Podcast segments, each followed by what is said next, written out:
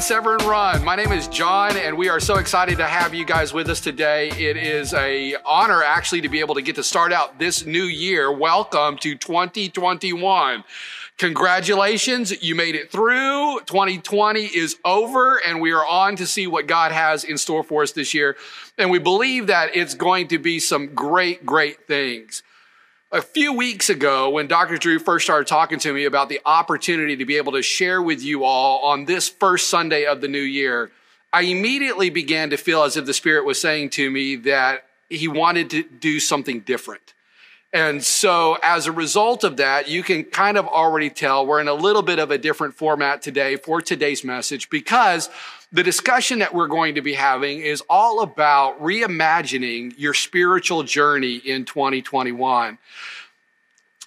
It's easy for us, oftentimes, to be able to think about our spiritual journeys or how we want to grow spiritually at the beginning of a new year. And the things that we come up with are all really good things. I hope that you've decided that once you have the ability to attend church again, that you have decided already to do it more often. That's a great way to be able to spiritually grow. Great ways to spiritually grow are through our small group environment, as well as taking the time to make sure that you pick up scripture on a daily basis and read it. These are all the things that for many of us who have been in church for a long time, we know, we understand. Some of us have incorporated those as great, good habits into our lives. Some of us, we're still need to practice in those areas, and that's okay too. But at the same time, we wanted to take a little bit of a moment this morning to be able to talk about some things that we can be doing that go beyond the scope and sequence of what we normally think about when we think about spiritual growth. The first thing that I think that we need to understand is that spiritual growth is our own personal responsibilities. It is really, really easy for us to be able to put the responsibility of our spiritual growth on our spouse, on maybe our children, on maybe our church, on maybe the TV personality that we watch and learn God's word from. It is easy for us to put the responsibility of our spiritual growth on others. But the reality is that spiritual growth is your own personal responsibility. We as a local church, we as a community of kingdom citizens who are actively attempting to follow Jesus, we are here in order to put together environments that help you spiritually grow. But it's your responsibility to be able to attend those environments and to be able to use those environments accordingly. Now, that's the first thing to understand. The second part of this is I've invited somebody else today to be a part of this conversation. And many of you already know her. This is Bonnie Mace, and she is our communications director here at the Church of Severn Run. But I just got to say, Bonnie is so much more than what her title implies. Bonnie is, quite frankly, what I would consider one of our resident theologians. And we have had a lot of great discussions as to what it means to grow inside of our spiritual journey. And so I've invited her along today for this discussion because I think she has a lot of things to be able to share with us that are going to make a big difference. Bonnie, tell me this, like, based off of what I've already said this morning, do you got anything to add just in the general idea of spiritual journey? Well, I do feel like everyone should know that I've never heard him say anything so nice about me before. So, wow, thank you for that. It's officially recorded, I guess. I know. Yeah. I have hard evidence forever and ever that you can be nice to me. It's so great. Anyway, back to this. No, I'm just really excited about the conversation. I think you set it up really well. And I think that the only thing maybe to add is that oftentimes our moments of greatest spiritual growth can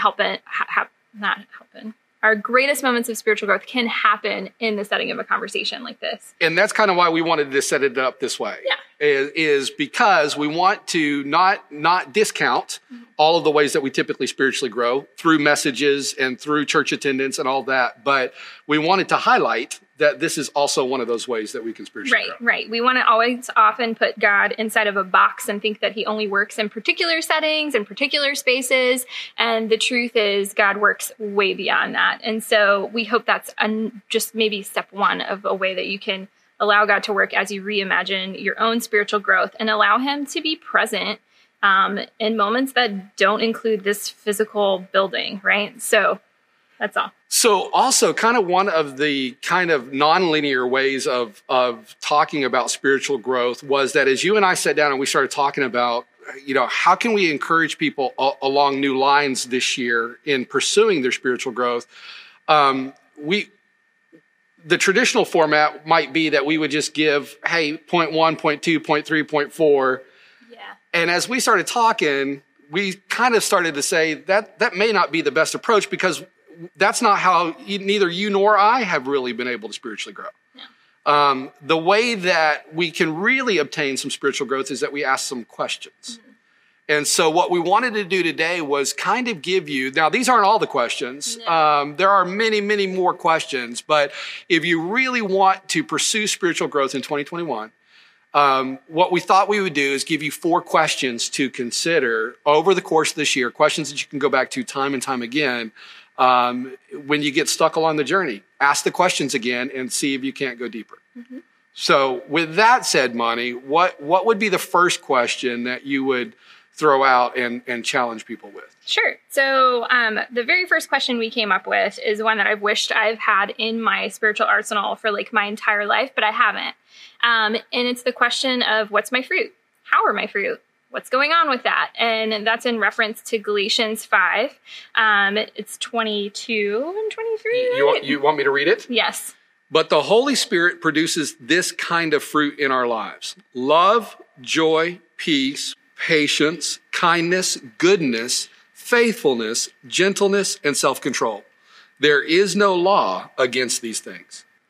So right here inside of Scripture, this is one of the things that often Pastor John and I refer to when we're chatting, is kind of an outline that says, hey, you can see how you're feeling, how you're doing in your relationship with me in your own spiritual growth by checking on these attitudes and reflections and emotions in your own life. This is the final destination of what it means to be a disciple. I think that there can be a lot of confusion depending on how you grew up, what your church background is, you know, what your own biblical training is.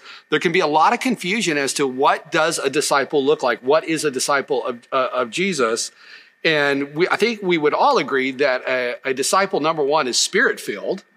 No matter kind of what Christian background you might come from. And well, then this verse explains it all. The spirit filled, but the Holy Spirit produces. If I'm spirit filled, then my life is producing love and joy and peace and the following. So it becomes a gauge for us. The reason why this first question is so important is because it becomes the gauge for us. If we're going through our day and we may be doing all of the right stuff morally, but if we are not feeling love, if we're not being loved, if we're not experiencing joy and personal peace inside, that's the gauge that says something's off. Something's not, I'm not really living the life of a disciple. Mm-hmm. Yep. And some of the stuff we wanted to kind of unpack in our own stories. Pastor John and I each have unique stories, as do you, where God is working through you to reveal himself more and more. And that's an ongoing journey forever and ever. So part of my own story that you should know and kind of sets the context for, I think, anything else that I'm going to share with you about my journey is the fact that I grew up a very nice church kid, like model church kid. Right here. What happened? Model church family, right? Model church family. Like we had keys to our church building. We looked great. We looked super great on the outside. And I've been exposed to the story of the gospel and to the Bible my entire life. Was able to kind of commit to my own relationship with Jesus very early on. And then I got kind of swept up in some of the stuff we're talking about, which is religion and morals and things like that. And here's what, for me, as I mentioned, I didn't have this question. I didn't have this portion as a tool in my own life to say, how am I really doing in following Jesus right now? How am I really doing following Jesus in this season? What I was given in the context of religion was a nice looking checklist of things to do and ways to appear and how to kind of prop up those ways in a way that could be publicly celebrated. So I knew what words to say, I knew what words not to say, and I knew how to correct someone in love when they weren't quite living up to that moral standard. And here's the truth about religious Bonnie versus Bonnie who tries to follow Jesus every single day. The fruit of the Bonnie of religion was something along the lines of, on the inside, feeling a little bit hateful, judging, destroying, prideful, manipulative, bothered by people, rude, and that's just the opposite. And what comes down to the basis of all of it is I was just really unaware of myself, of others, of love itself. And so these were all of the fruit that religion void of Jesus offered me.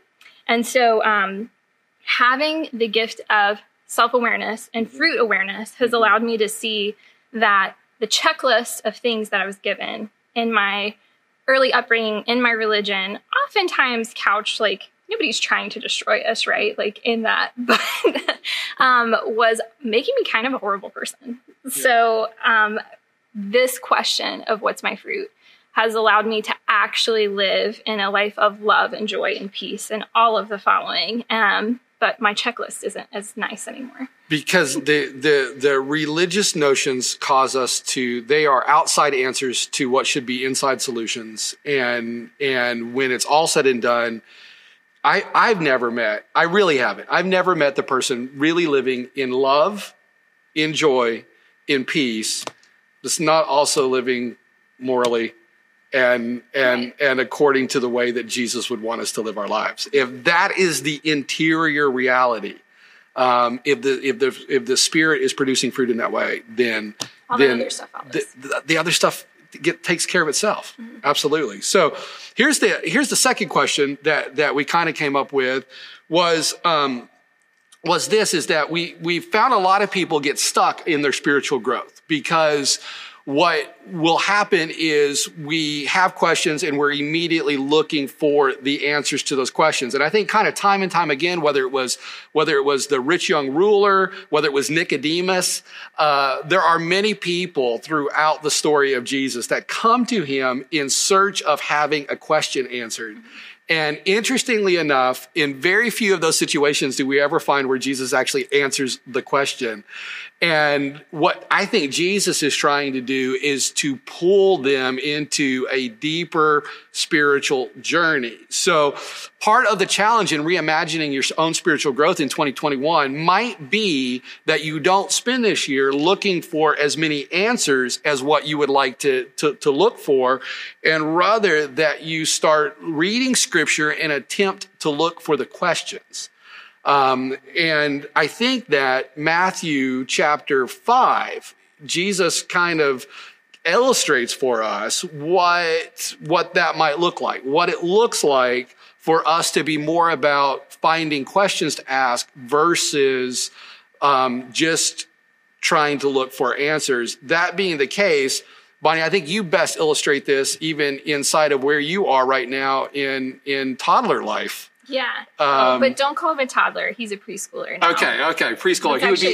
He's a little offended. He would be offended. Yes. I will apologize later on. Yes, he's 4. He's a solid 4, and he's very sure that is not a toddler anymore. I can't live my life without a constant barrage of questions from the moment my son's eyes open to the moment that they close. And sometimes in his sleep even, we have heard him asking questions about life and trying to understand, what does this happen? How does this happen? What is it? Why? I mean, might just be the thumbprint question of my life right now, because I hear the question why, I think more than any other human, I would like to claim more than any other human being, but my parents feel me on this. Like, you know, the why questions, and you've been there yourself too. Yeah. So this posture of a little child, asking questions and seeking.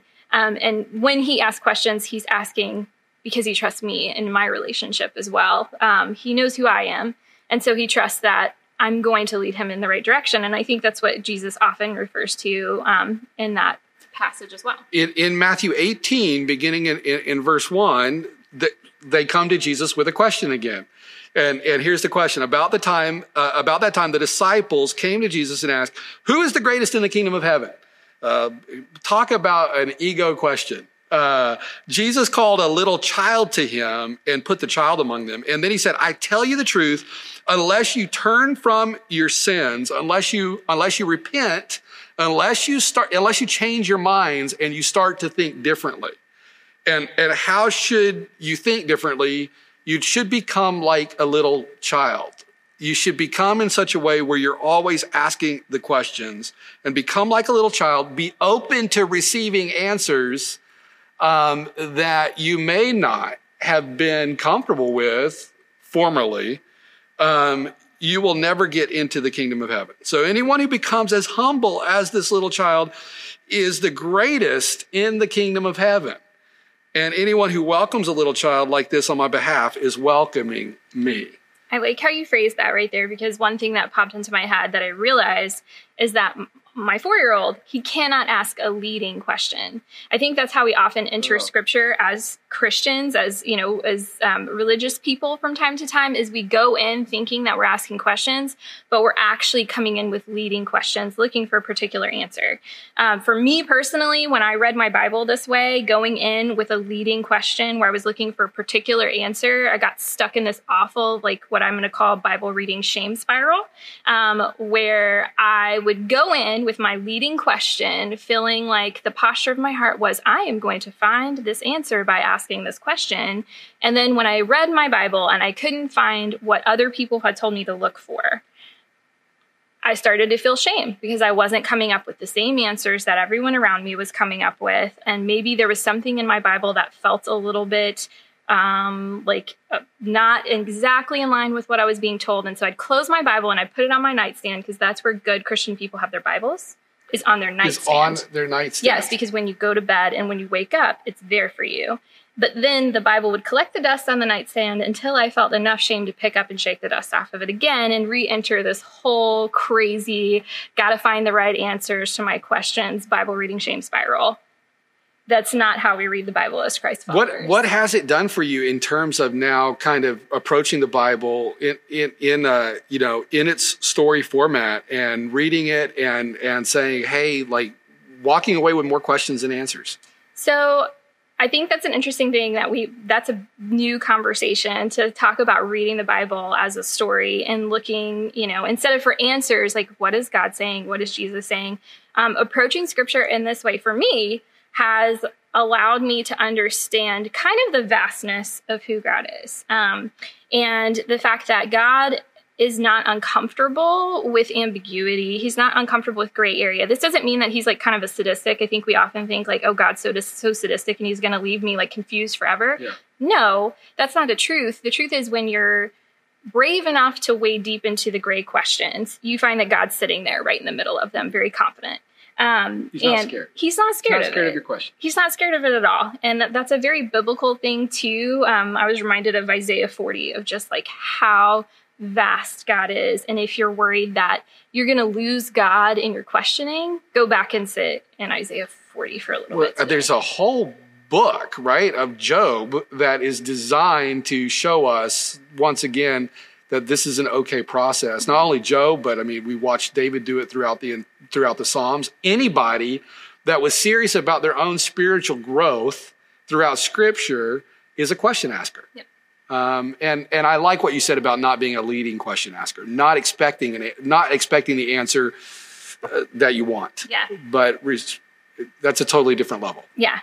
So we like that, though. It's more comfortable. Looking for the answers we want is more comfortable. Mm-hmm. So here's kind of the third question that we talked about. And this is one that it kind of seems a little bit funny. It kind of seems like it's a question that might be like way too simplistic for most people, because most people might say, well, I've answered that question already. Yet many people will think that they've answered this question. And if they will go back to the first question, which is the gauges, and they look at their life, they may think they've answered the question, but if they look at their life, they'll discover they're not really living in a whole lot of love and joy and peace, and not living in that may be a key indicator that they haven't actually answered this question. And I think that this question too, before I reveal it in its simplicity, I think that this is a question that we can oftentimes think You answer this question once for all of lifetime, like right before, you know, you go to college or whatever it may be. Yeah. And I think that this is a reoccurring question. I think that this is a question that's got to be looked at over and over again. So here's the question, the big one. Why am I here? Why am I here? What would you say about this question? I think the question, why am I here, honestly gets posed in our culture, in our climate, in a lot of ways, very differently for different people. Mm-hmm. And so I'm interested in your story because in my story, this was not often a question that was afforded to me to answer. This was a question that was given with a prescription. Just in the fact that I'm a young woman in the church, and there are particular things in my story that I'm expected to do and be. And I bet that's a little different from what your experience with this question may have been. Well, the first thing I would say is, as I was already kind of sharing with everybody, this is not a question that I've tried to answer for myself at one time. This is a question which I continually try to return to because I really do think you have to return to it for continued spiritual growth. However, in some context, from the way that I was raised, it was very similar to you in terms of there was an expected answer to that question of why am I here? And I think for me, in the church context that I was raised, a call to ministry, and when I say ministry, a call to vocational ministry, right, was kind of considered the absolute pinnacle of what anybody could do inside of their entire life. And so, you know, certainly that was one of those things that I aspired to. Now, obviously, I achieved that, right? I achieved the answer that was expected of me, but yet at the age of 41, I would still find myself sitting under a tree in a rehab unit, you know, as a result of struggling with my addiction with alcohol. And so it was at that moment, though, for me, that this question really came up. And it came up in a conversation with God and I sitting under this tree where I literally just said, why am I here? Like, I don't know. I don't get it. And the question was even more just like, why am I here? It was, why is any of this here? Why does any of this exist? What is the point of any of it? And I know for me, the starting point that God gave me, and I would encourage anybody who's asking this question today to maybe return to this starting point. He may give you something else as you're looking and asking this question for yourself. But he brought me all the way back to the starting point. He brought me all the way back and said, John, I just want you to think through, you know, Genesis chapter 1 and Genesis chapter 2. And I would encourage any and all of you maybe to just go back and when you're asking this question, why am I here? Why are we here? Why do we exist? Like, what's the point? We can think we're here for a lot of other things, but when you just see creation story. And when you just see what God was attempting to accomplish with man, it was relationship. And it was love. And love cannot exist without relationship. And really, when you look at this beautiful creation story, as God created planet Earth, he was creating for me what I see as love's playground, the place where love could play. The place where love could skip and have joy and could be in relationship. And at the end of the day, like that was it. And so then how does that unfold? I will tell you, coming to that conclusion under the tree that day, radically changed my outlook on ministry, on vocational ministry, on the real recognition that everybody's calling is centered right here in just this moment of relationship and love. I think it changed my approach to living all the way around. Yeah. I have to say, it's been really fun to see how your viewpoint has changed through all of that. I got to know you before that moment under the tree, and I know you after that moment under the tree. And it's been one that's really helped me shape my viewpoint of this question too. And as I mentioned, like, a lot of the undertones of the prescription for for a young woman in the church is that my ultimate why I'm here is to have a kid and be a great wife. And that there begins my beginning and ending of influencing God's work in my life. And I have to tell you, like, it was never said maliciously. It was never said as something that, you know, someone was trying to tamp me down. It's just one of those cultural things in the air. So whenever that part happened for me, and I've arrived as wife and mother, is that really why I'm here? Kind of led me to just a further question that I'll unpack later on of just who am I?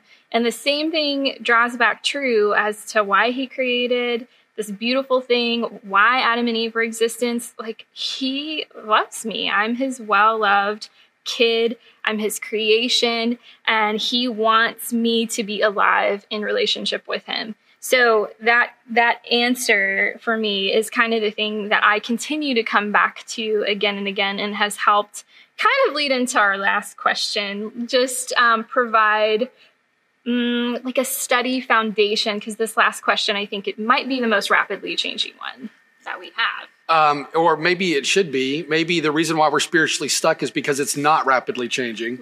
Right. But the question that we just asked, why am I here, is so important, because it's the motivation, it's the energy, it's the spirit behind answering the next one. Right. And the next question would be to ask ourselves continually, all the time, what am I to do? Yeah. Now that I know why I'm to be here, what am I to do while I am here?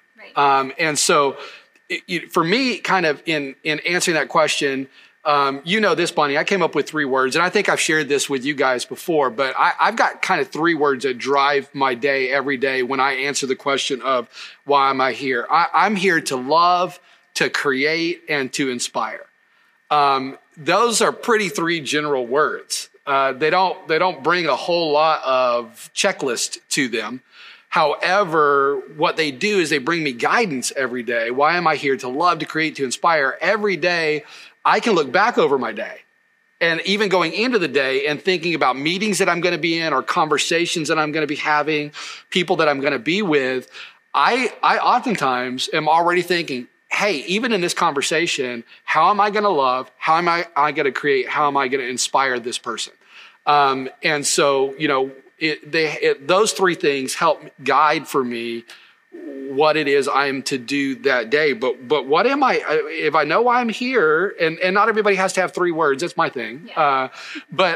You know, if I know why I'm here, what am I to do with it? And this is one of your favorite verses. It is. Ephesians 2:10. You can read it exactly, because I have my own Bonnie E's version that I keep in my head. But if you went to go look it up, you'd be like, she's not reading that right. Well, here's the whole thing. Well, here's what I want to do. We're going to read Ephesians 2:10, and then I want you to tell us your Bonnie E's version. Yeah. Okay. So Ephesians 2:10 says, "For we are God's masterpiece. He has created us anew in Christ Jesus, so we can do the good things He planned for us." And I love this part. Long ago. Like, if you think your life in any way, shape, or form is a mistake, you know, that God didn't know what He was doing, He made plans for you long ago.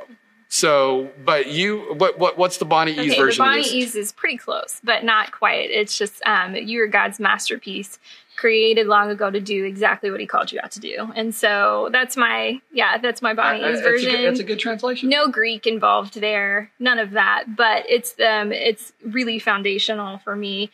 And one of the things before we kind of close that for this question that is important, I think, for us to consider is that this answer changes. Like, the truth, mm-hmm. like we said, the core to it is you are a masterpiece. Like, that's already declared. The things that you're doing in the time never compromise that declaration of God over your life.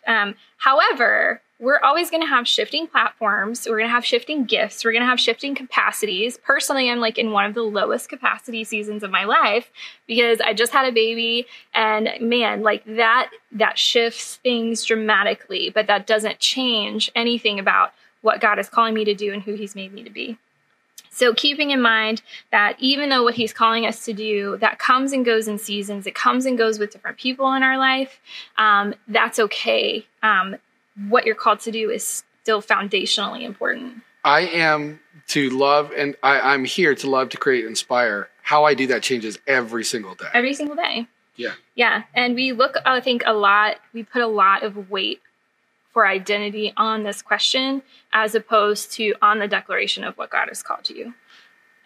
Yes. And if we find ourselves stuck, it may be because we're trying to do the same thing today that we did yesterday, and that's not today's calling. Mm-hmm. And this can be really painful, I think, sometimes. Like our position changing, our people in our lives changing, all of that stuff, you can get your identity wrapped up in there. So it can be really hard to let go of from time to time. However, foundationally, God has declared you a masterpiece. He calls you his well-loved kid, and that's it. Right? Yeah. That's all.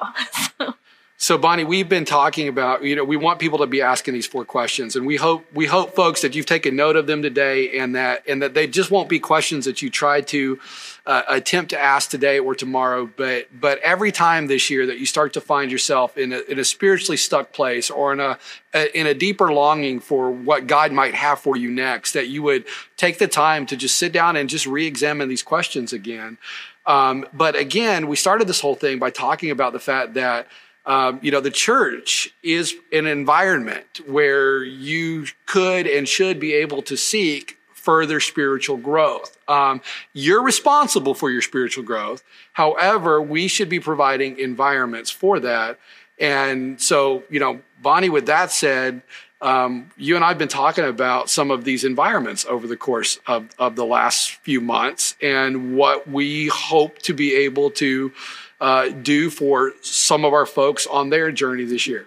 Yeah, for sure. And to just re-emphasize as a final piece, like what matters most in this opportunity that we're hoping to create here at Severn Run is your participation, and is your active involvement in it for your own spiritual growth. That's not a selfish thing. That's what God delights in you, is for you to continue to grow in this. I mentioned Ephesians 2:10 is kind of a life verse, but if you go through all of Ephesians 2, it's really, really important, because he starts out the entire chapter by saying, once you were dead because of your disobedience. And I think fellow church people, we get so stuck in dead stuff. We are called God's masterpiece. We're asked to come alive and growing in him. And we continue to go back to some dead stuff that look really good. And as we mentioned before, actually are an outflow of communion and relationship with God, like saying the right words, reading the right stuff, going to the right places, being in relationship, all of those things. Justice is another one. We can get so wrapped up in the good stuff that flows from God, and seeking those good things instead of seeking God himself and who he's called you to be. And so I think it's important as you enter these spaces and opportunities to recognize that you're not dead anymore, and you're not seeking dead stuff, and you're not getting a checklist out of these experiences, and you're not getting like a list of rules either. We are going to set environments that allow you to find questions to help you ask these non-leading questions of an all-knowing God, so that you can discover him and then who he says you are in a deep and powerful way. I personally believe, I know Pastor John does too, that is where real spiritual growth lies. When we start to really understand, who is this God that I claim to follow and want to know? And who does he say I am? Well, he says you're a masterpiece who's alive here and now, and he's given you an example in Jesus to follow that. So let's shake off our deadness in 2021. Let's not seek after the good-looking stuff that comes from a relationship with God, but instead seek the relationship with God and let the good-looking stuff take care of itself. So if you're interested in doing that, if you're interested in being a part of this spiritual journey and kind of hearing some of the ideas that we have set up for this growth journey, we want to invite you to a digital introductory meeting. So the date for this introductory meeting is going to be January 12th at 7 p.m. And it's going to be online because of our COVID season right now. That's just going to be the best place for us to get together and for the most of us to engage. If that becomes an issue for you, give us a call. We'll work out another time for you to be a part. But you can sign up for this introductory conversation on severnrun.com/growth. And that URL is going to be right on the screen right here, severnrun.com/growth. And we want to start this conversation with you, kind of give you a menu of choices that you can engage in, and you'll get more specifics and more details here. Here's the thing, this whole experience is going to be a little bit too loose for our type A people, and it's going to be a little bit too structured for our type B people, and that's totally okay, and that's part of the fun of this thing that we're doing together. So Pastor John and I are super excited to have all of you come along in this, and I hope that we'll see you there on January 12th. And Bonnie, I have enjoyed this conversation again today. I hope that you guys have enjoyed the conversation. And I hope that what you will have over the course of 2021 is many, many, many spiritual conversations with fellow Jesus followers. And that what those will lead to is even more questions and a deeper love for Jesus and a deeper response to that love for Jesus by going out there and sharing your life-changing salvation with the world. So thank you guys for today and welcome to 2021. God's got big things in store for us as we get serious about reimagining our spiritual growth.